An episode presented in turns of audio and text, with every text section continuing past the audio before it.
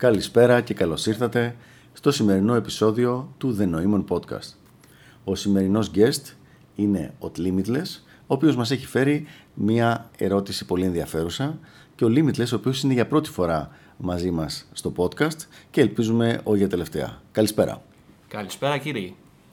Για πες λοιπόν, τι είναι αυτό το θέμα στο οποίο θες να μιλήσουμε σήμερα, ποιο είναι το θέμα για το οποίο, με το οποίο θες να ασχοληθούμε; Ένα θέμα το οποίο με έχει απασχολήσει πολύ και πιστεύω ειδικά άτομα νεαρής ηλικίας είναι πώς μπορούμε να συνδυάσουμε το day game με το social. Δηλαδή να γνωρίζω κοπέλες στον δρόμο ή γενικά κάπου και να τις φέρνω σε κάποιο κοινωνικό event.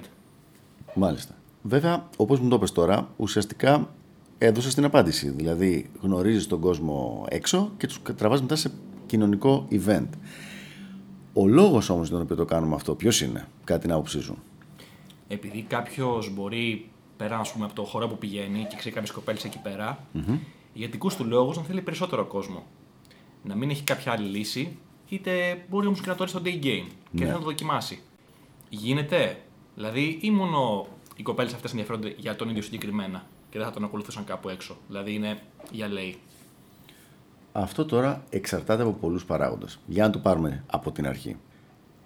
Ο κόσμος ο οποίος ξέρουμε και στον οποίο έχουμε πρόσβαση, ως επιτοπλίστων, είναι ο κόσμος των κοινωνικών δικτύων μας. Εκτός αν έχεις κάποια δουλειά η οποία να σε φέρνει συνέχεια σε επαφή με καινούριο κόσμο και στους οποίους να υπάρχει δυνατότητα να μπορέσεις να κρατήσεις ε, πληροφορίες, να πάρεις τα τηλέφωνά τους, τα facebook τους και να βγείτε μετά να γνωριστείτε. Για τον υπόλοιπο κόσμο λοιπόν, όποιους ανθρώπους ξέρουν μέσω των κοινωνικών δικτύων τους, αυτοί είναι. Το πρόβλημα εδώ είναι ότι όσο περνάει ο καιρός, ο κόσμος αυτός μειώνεται. Δεν ακούγεται πολύ λογικό γιατί θα λέγες μα καλά θα γνωρίσω και καινούριους, αλλά είναι τέτοιος ο ρυθμός με τον οποίο φεύγει ο κόσμος, δηλαδή άλλοι παντρεύονται όσο μεγαλώνεις, άλλοι μετακομίζουν, άλλοι χάνουν τη δουλειά τους και πέφτουν σε κατάθλιψη. Ακούγεται σπάνιο, αλλά είναι όλο και πιο ε, συχνό κάτι τέτοιο. Άλλοι ε, μπαίνουν σε σχέση και εξαφανίζονται και από τους ίδιους τους γονείς. Λοιπόν, οπότε ξαφνικά μπορεί κάποιος που έχει ξεκινήσει με μια full παρέα να μείνει μοναχός. Ένας λόγος λοιπόν για τον οποίο καλό είναι να ανοίγουμε καινούργιες κοινωνικές δεξαμενές είναι αυτός. Ένας πολύ ωραίος τρόπος για να ανοιχτούν αυτές οι κοινωνικές δεξαμενές είναι το day game. Οπότε λοιπόν, αυτό που προτείνουμε, το οποίο είναι αυτό που είπες και εσύ, είναι ότι χρησιμοποιούμε το day game για να γνωρίσουμε καινούριο κόσμο και μετά τους φέρνουμε σε κοινωνικά events με σκοπό να δούμε κατά πόσο ή όχι μπορούν αυτοί να υπάρξουν, να γίνουν μέλη της κοινωνικής μας ας πούμε πραγματικότητας. Τώρα, αν χρησιμοποιήσεις συγκεκριμένες τεχνικές, ειδικά πολύ direct day game και με πολύ υψηλό... High risk, high reward. Ναι, ναι, και πολύ stress, ας πούμε, sexual stress ε, τεχνικές, όντως οι κοπέλες οι οποίες θα ανταποκριθούν, θα ανταποκριθούν μόνο αυτές που γουστάρουν εσένα και πολύ συχνά μετά θα υπάρχει, θα το μετανιώσουν κιόλας, οπότε θα εξαφανιστούν. Αν όμως αντί να κάνεις αυτό το κάνεις λίγο πιο smoothly, εκεί μπορούν να παίξουν και άλλα σενάρια. Α, ωραία. Έτσι απαντήθηκε η επόμενη ερώτησή μου, που είναι πιστεύω και από πολλά παιδιά, ότι είναι καλύτερα ας πούμε, να αντιφέρνω σε πρόβεν ή πρώτα να βγούμε οι δυο μας και μετά να αντιφέρω σε κάποιο πρόβεν. Αυτό είναι μια πάρα πολύ καλή ερώτηση. Πραγματικά είναι πολύ καλή ερώτηση. Δεν νομίζω ότι απαντήθηκε. Γιατί άπαξ η κοπέλα έχει βγει και μόνη της μαζί σου, σημαίνει ότι σε πολύ μεγάλο βαθμό γουστάρει. Δηλαδή, με μια κουβέντα, το value το οποίο έχεις δείξει okay. είναι αρκετό για να συνεχίσει η κοπέλα το, τα one-on-one social interaction με σένα. Δεν είπα sexual, είπα social για την ώρα, ναι. αλλά είναι αρκετό το value σου. Ο βασικός σκοπός αυτού που λέμε πρόβεν εμείς είναι το να πάρει μια κοπέλα η οποία πιθανώς σε βλέπει ως τριάρι, ως τεσάρι, να τη φέρει σε ένα περιβάλλον όπου όλοι σου αντιμετωπίζουν και όλα φαίνονται σαν να είσαι εσύ εφτάρι, οπότε φεύγοντας από εκεί η κοπέλα να σε βλέπει πια σαν εφτάρι. Ακόμα και αν δεν σου κάτσει εσένα, το γεγονός και μόνο ότι έφυγες από τριάρι, τεσάρι και είσαι πια εφτάρι, σε βλέπει διαφορετικά γενικότερα στη ζωή της. Δηλαδή, και πάλι επαναλαμβάνω, ακόμα και αν δεν σου κάτσει εσένα, οι πιθανότητες να σου γνωρίσει κάποιο άλλο άτομο, κάποια άλλη κοπέλα από τον κύκλο της αυξάνονται κατακόρυφα σε σχέση με πριν. Προσωπικά, και πάλι αυτό είναι αυτό που κάνει ο νοήμων, δεν είναι το θεωρώ σωστό απαραίτητα, είναι αυτό που βλέπω ότι δουλεύει σε μένα. Δεν βγαίνω one on one πιο πριν. Προσπαθώ κατευθείαν τις κοπέλες που έχω γνωρίσει να τις φέρω σε κάποιο proven ώστε να δούνε όλο το social value, να δουν όλο αυτό το πραγματάκι, έτσι ώστε να έχω εγώ τις, τις maximum επιλογές για το τι θα την κάνω την κοπέλα μετά εγώ. Ο σκοπός αυτός είναι, είναι αρκετά στρατηγικός ο λόγος, δηλαδή αν βγούμε one on one πρέπει να παίξεις καλό παιχνίδι για να μην μπει σε φάση date. Ναι. Ειδικά όταν έχεις κάνει ένα cold approach, ας πούμε, στον δρόμο. Ενώ αν τη φέρεις σε μια παρέα, την αφήνω εγώ εκεί πέρα να δει value, να δει άλλες κοπέλες, να δει pre-selection, να δει ότι υπάρχει social proof, να δει όλα αυτά τα πράγματα τα οποία καλό είναι να δει. Οπότε θεωρώ δεδομένο ότι γουστάρει μετά και μετά διαλέγω εγώ αν έχω σκοπό να την κάνω κάτι ή όχι. Ουσιαστικά αυτό το πράγμα δεν είναι κάτι φοβερό. Αυτό που μας κάνουν οι γυναίκες τόσα χρόνια, τους το γυρίζουμε ανάποδα και το κάνουμε εμείς, ας πούμε. Αυτό λέμε. Τώρα, ποιο είναι το ζητούμενο; Για μένα το ζητούμενο είναι πάντα να κλειδώσει η κοπέλα στην παρέα. Ναι. Γιατί με αυτόν τον τρόπο, αν γίνει κάτι μεταξύ μας, πάει κάποια στιγμή να μου κάνει μια κόμξα και πήγω, σηκώνομαι και φεύγω, πάντα υπάρχει ένας φίλος, ο Νίκος, ο Λευτέρης, ο Δημήτρης, με τον οποίο κάνει παρέα που είναι στην παρέα και ο οποίος μπορεί μετά να της στείλει ένα μηνυματάκι, θα είναι κουκλίτσα μου, θα έρθεις έξω μαζί μας. Ενώ αν αυτή έχει ψηλοστραβώσει εντός εισαγωγικών βέβαια μαζί μου και μου θέλει να μου το παίξει ιστορία, δεν θα απαντούσε σε δικό μου μήνυμα ή θα το θεωρούσε όταν της έστελνα ότι δέχομαι αυτό που μου λέει. Είτε είναι για σχέση, για μονογαμικότητα, οτιδήποτε τέτοιο. Λοιπόν, με αυτόν τον τρόπο είναι πολύ πιο εύκολο να κρατηθεί ε, μέσα στην παρέα ένα άτομο και να μην χαλάσει η σχέση. Αυτό λοιπόν προτείνω εγώ. Τι άλλο έχουμε πάνω στο θέμα; OK, okay, λοιπόν, ε, όταν την καλούμε, θα είναι καλύτερα να της πούμε κούκλα μου, φέρει καμιά φίλη σου μαζί ή επειδή είναι πρώτη φορά να έρθει μόνη της; Κοίτα, πάντα είναι καλύτερο να έρθει και μια φίλη της μαζί. Διπλασιάζονται οι πιθανότητες να περάσει καλά η ίδια και, και επίσης το μπορεί η ίδια να είναι ψήλο αδιάφορη στο πώς θα αντιμετωπίσει την παρέα, αλλά μπορεί η φίλη της να κολλήσει με κάποιον από τους άλλους της παρέας και να αρχίσει μετά να την τραβάει η φίλη την, ε, την original κοπέλα. Από την άλλη, υπάρχει πάντα η πιθανότητα να είναι η φίλη να στραβώ ξύλο και μισό και να την τραβάει μετά το πρώτο δεκάλεπτο να της λέει πάμε να φύγουμε, πάμε να φύγουμε, βαρέθηκα εδώ πέρα. Δεν υπάρχει δηλαδή τέλεια λύση. Αλλά είναι πιο πολλές πιθανότητες αν έρθει με μια φίλη της να περάσουμε όλοι καλά καλύτερα. Το πιθανό πρόβλημα είναι αν σου πει να φέρω έναν φίλο μου. Αυτό είναι ένα θέμα. Πολύ συχνό είναι συχνό και εδώ πρέπει να υπάρχουν συγκεκριμένες στρατηγικές με τις οποίες να το λύσεις αυτό το θέμα, δηλαδή να μην είναι καλή ιδέα. Ε, δηλαδή το πολύ πολύ απλό που θα πω εγώ είναι τη ρωτάς αν είναι γκομενό της. Είναι το αγόρι σου; Και σου λέει ναι ή όχι. Αν ναι, κανένα πρόβλημα φέρτονε. Αν όχι, λες, θα προτιμούσα όχι αυτή τη φορά να τον γνωρίσω πρώτο το παιδί. Λοιπόν, ας μην επεκταθούμε παραπάνω σε αυτό το θέμα τώρα, αλλά γενικά καλό είναι να φέρει και μια φίλη της γιατί είναι σαν να ανοίγει έστω και λίγο τον κύκλο της σε εσένα και στη, ε, γενικότερα στην παρέα. Τώρα, πώς μπορείς να το διοργανώσεις όλο αυτό το πράγμα; Γιατί ο περισσότερος κόσμος που πάει να το κάνει, πάνει, κάνει, κάνει τα approach του, του λέει μια κοπέλα ναι, OK, okay, να βρεθούμε και ξαφνικά αρχίζει τα πανικόβλητα τηλέφωνα, έλα έχω αυτήν τι να την κάνω. Το οποίο κάθε φορά γελάω πάρα πολύ και το έχω αναφέρει και σε προηγούμενο podcast, ότι είναι στρατηγική για κλωτσιές αυτό το πράγμα. Το πράγμα πάει ακριβώς ανάποδα.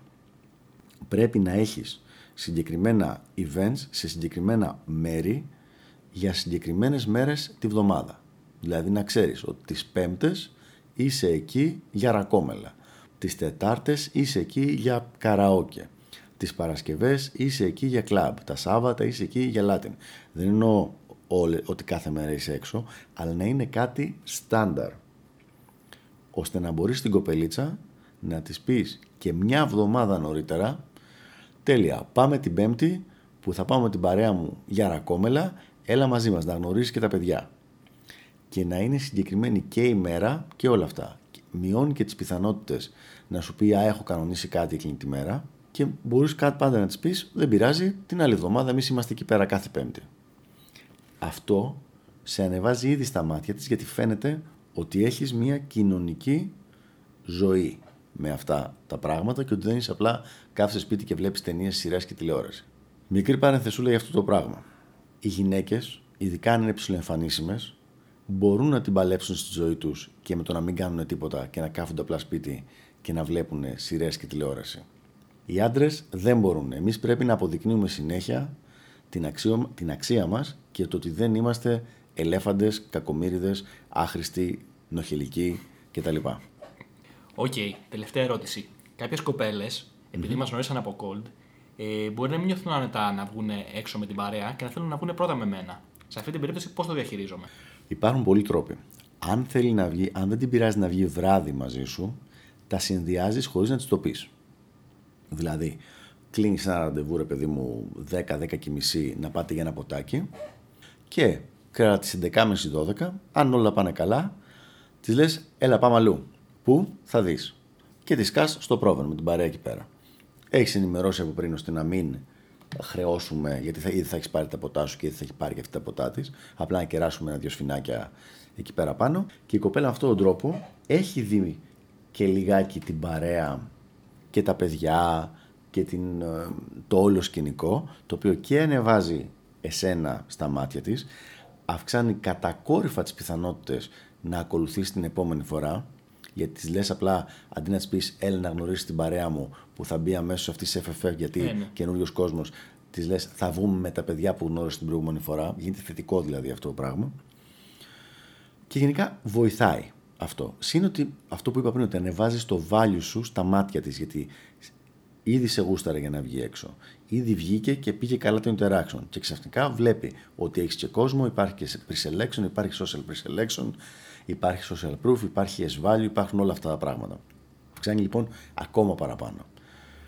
Μια συνηθισμένη ερώτηση εδώ πέρα είναι: Μα τι να το κάνω το παραπάνω, αφού γουστάρει ήδη. ναι, αλλά μπορεί να γουστάρει μόνο με τα δεδομένα του beta provider. Αυτό το έχουμε δει πάρα πολλές φορές. Ακριβώς.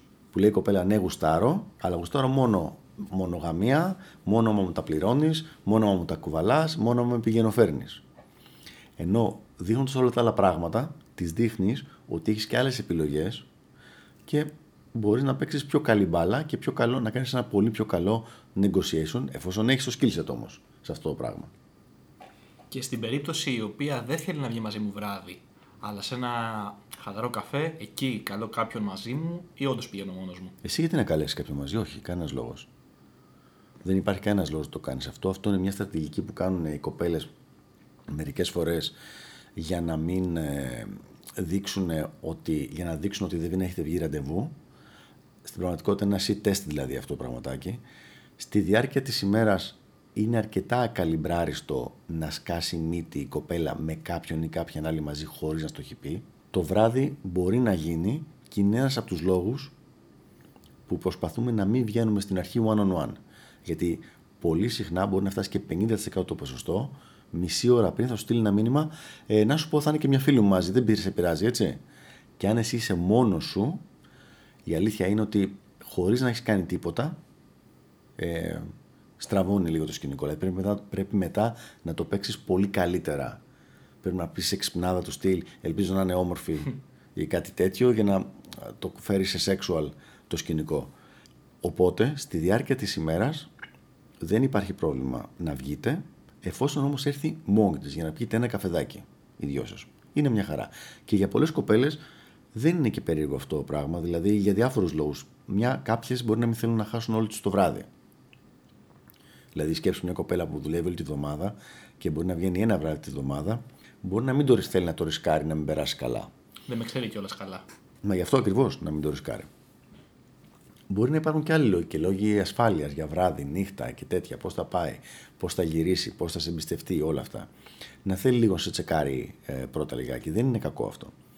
Να, δηλαδή, OK είναι να γίνει. Εδώ να σου πω τώρα τι προτείνω, μερικές ωραίες τακτικές.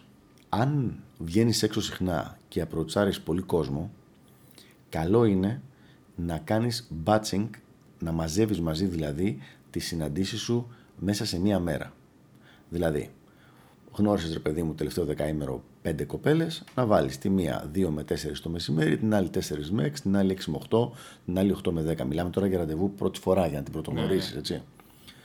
Όχι που θα πάει για, clo- για F-close το ραντεβού και τέτοια, απλά για την πρώτη γνωριμία. Με αυτόν τον τρόπο και κανένα φλέκ να φας, απλά έχεις μια-δυο ώρε παραπάνω να πας να χαζέψεις και να κάνεις τη βόλτα στο μαγαζιά. Δεν σου πήγε στράφη όλο σου το απόγευμα. Αυτή είναι μια πολύ ωραία στρατηγική. Επίσης, το γεγονός ότι έχεις και άλλα πράγματα να κάνεις όλη την ημέρα σε κάνει πολύ λιγότερο reactive στο τι θα κάνει κάθε μία μεμονωμένη κοπέλα. Επίσης, δεν χρειάζεται να είσαι κάθε μέρα σε κατάσταση εχμής. Δηλαδή να είσαι Τι θα γίνει; full γκρουμαρισμένος, όχι να, μην, να έχεις ντυθεί full καλά, να έχεις φτιάξει μαλλί, γένια, όλα αυτά τα πράγματα. Το κάνεις, ας πούμε, για παράδειγμα, κάθε Πέμπτη και κανονίζεις όλες τις καινούργιε κοπέλες που έχεις γνωρίσει να τις βλέπεις μόνο την Πέμπτη. Επαναλαμβάνω, τις καινούργιε μιλάμε. Ναι, ναι. Λοιπόν, και να κάνεις τους καφέδες σου και το κοκτέιλ σου πιθανώς ή σε κάποιο wine bar αργότερα το βράδυ. Αλλά τις μαζεύεις μαζί, όχι συγχρόνω, την ίδια μέρα. Αυτό σου βγάζει ένα abundance από μέσα σου. Οπότε, δηλαδή, δεν, αισθ- δεν αισθάνεσαι τόσο πολύ ε, ότι πρέπει να γίνει κάτι με αυτήν. Πιο πολύ στρεσάρεσαι ότι έλα να την ξεμπερδέψουμε στα γρήγορα γιατί θα έρχεται άλλη σε μια ώρα, παρά ότι πρέπει οπωσδήποτε να γίνει κάτι. Και αυτό περνάει στα communications όταν βγαίνεις έξω. Αυτό για το θέμα των ραντεβού. Ένα άλλο πράγμα που θεωρώ αρκετά σημαντικό αν θες να φτιάξεις κοινωνικό κύκλο μέσω cold approach είναι να approachάρεις, όχι direct όμως, και άντρες. ναι.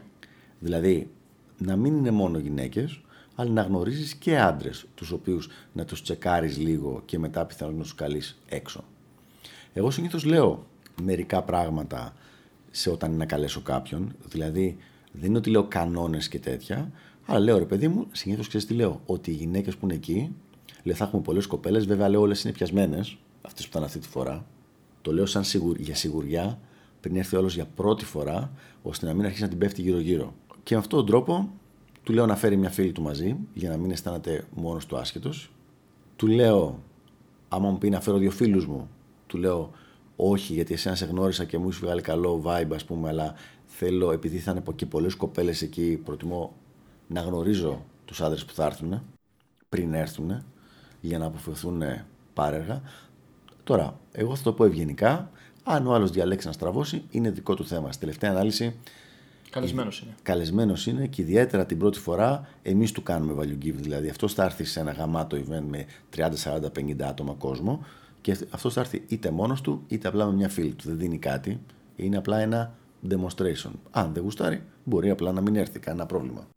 Λοιπόν, πάντως είναι καλό το να απροουτσάρεις και άντρες, γιατί όπως μας έχει μου πει στο παρελθόν, πιο πολλές κοπέλες θα γνωρίσεις από άντρες παρά από γυναίκες, οι οποίες τραβάνε διάφορα ζόρια.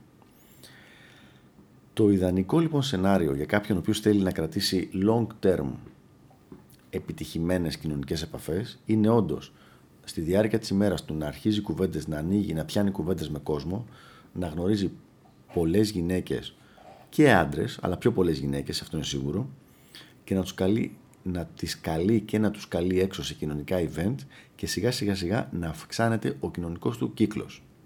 Πέρα από αυτό το πράγμα, εγώ θα έλεγα προσοχή στο θέμα των αντρών, αλλά από την καλή άποψη.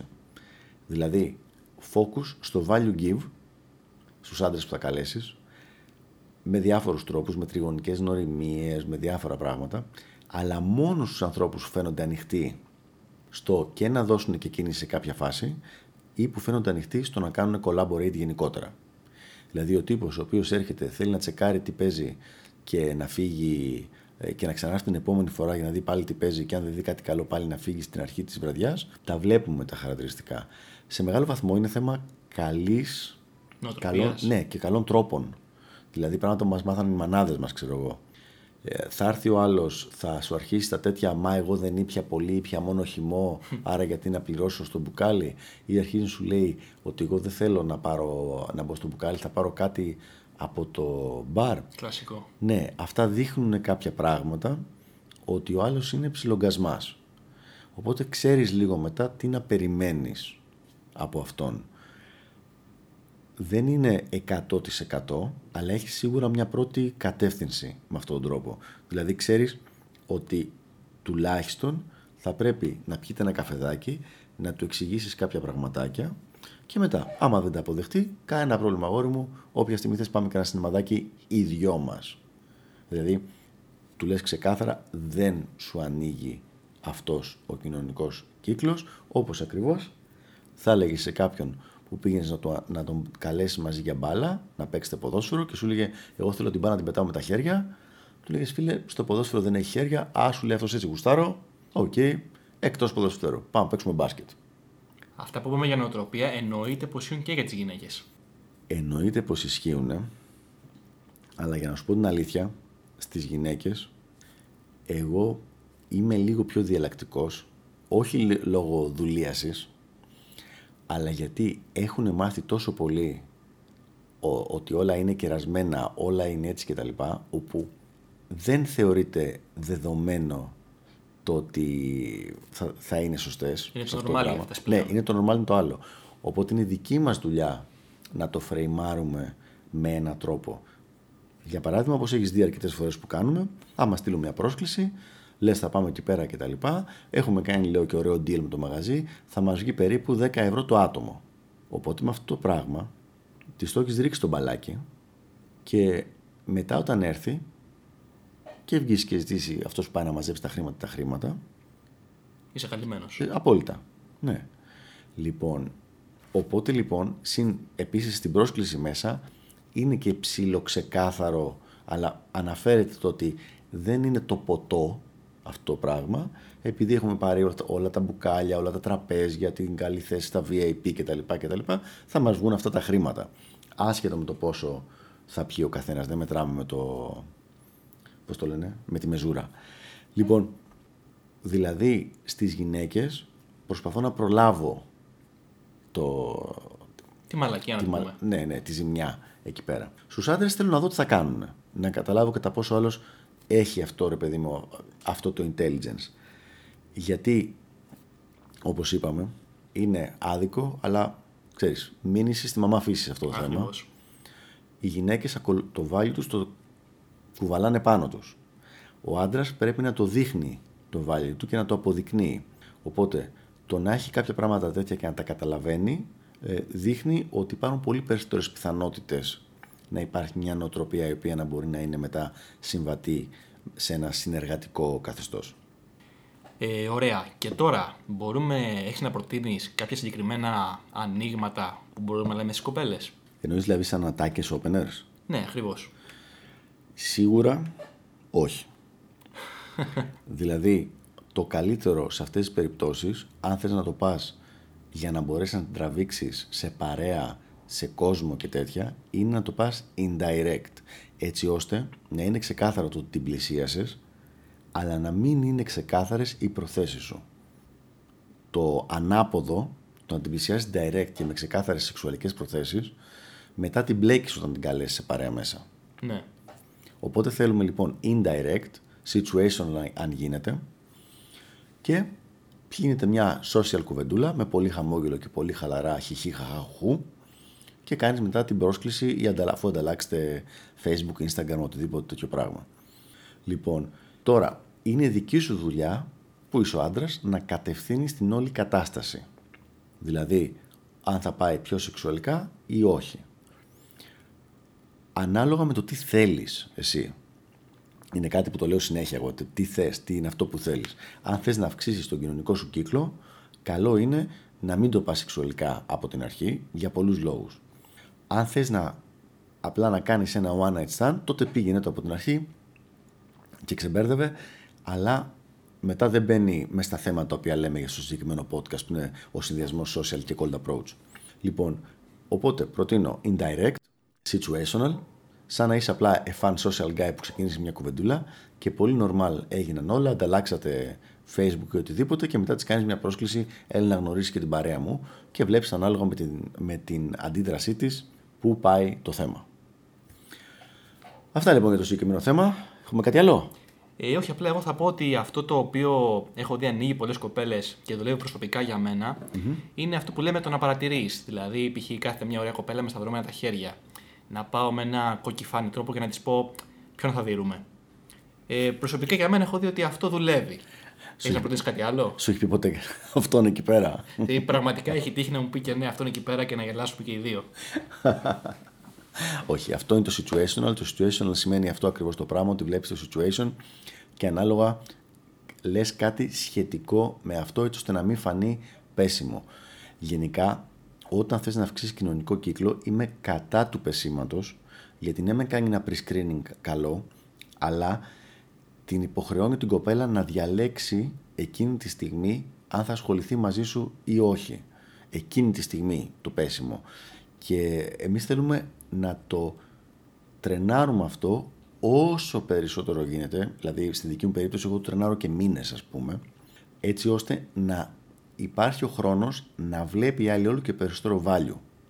Αυτό γίνεται, όπως έχουμε πει σε προηγούμενο podcast, όχι για να δούμε το αν θα κάτσει ή όχι, θεωρώ δεδομένο ότι θα κάτσει από τη στιγμή που ακολουθεί, αλλά για να μπορέσει να κάτσει το όλο σκηνικό με τους δικούς μου όρους. Δηλαδή να γλιτώσω το πρίξιμο αργότερα. Αυτό είναι το πράγμα που γι' αυτό το λόγο γίνεται αυτό. Ε, Άλλος κόσμος, ο οποίος έχει απλά σκοπό να ρίξει ένα και να φύγει στα γρήγορα, δεν υπάρχει λόγος να το έχει τόσο optimized. Κάνει τις κινήσεις του και βλέπει ότι ή γίνεται ή δεν γίνεται το όλο σκηνικό. Πάντως, νομίζω ότι ένα situational opener όπως αυτό που είπες τώρα είναι μια χαρά. Αυτά λοιπόν για το συγκεκριμένο θέμα. Ευχαριστώ για την πρόσκληση. Είμαι ο Νοήμων Είμαι ο Limitless. και τα λέμε στο επόμενο επεισόδιο του The Noemon Podcast. Γεια χαρά.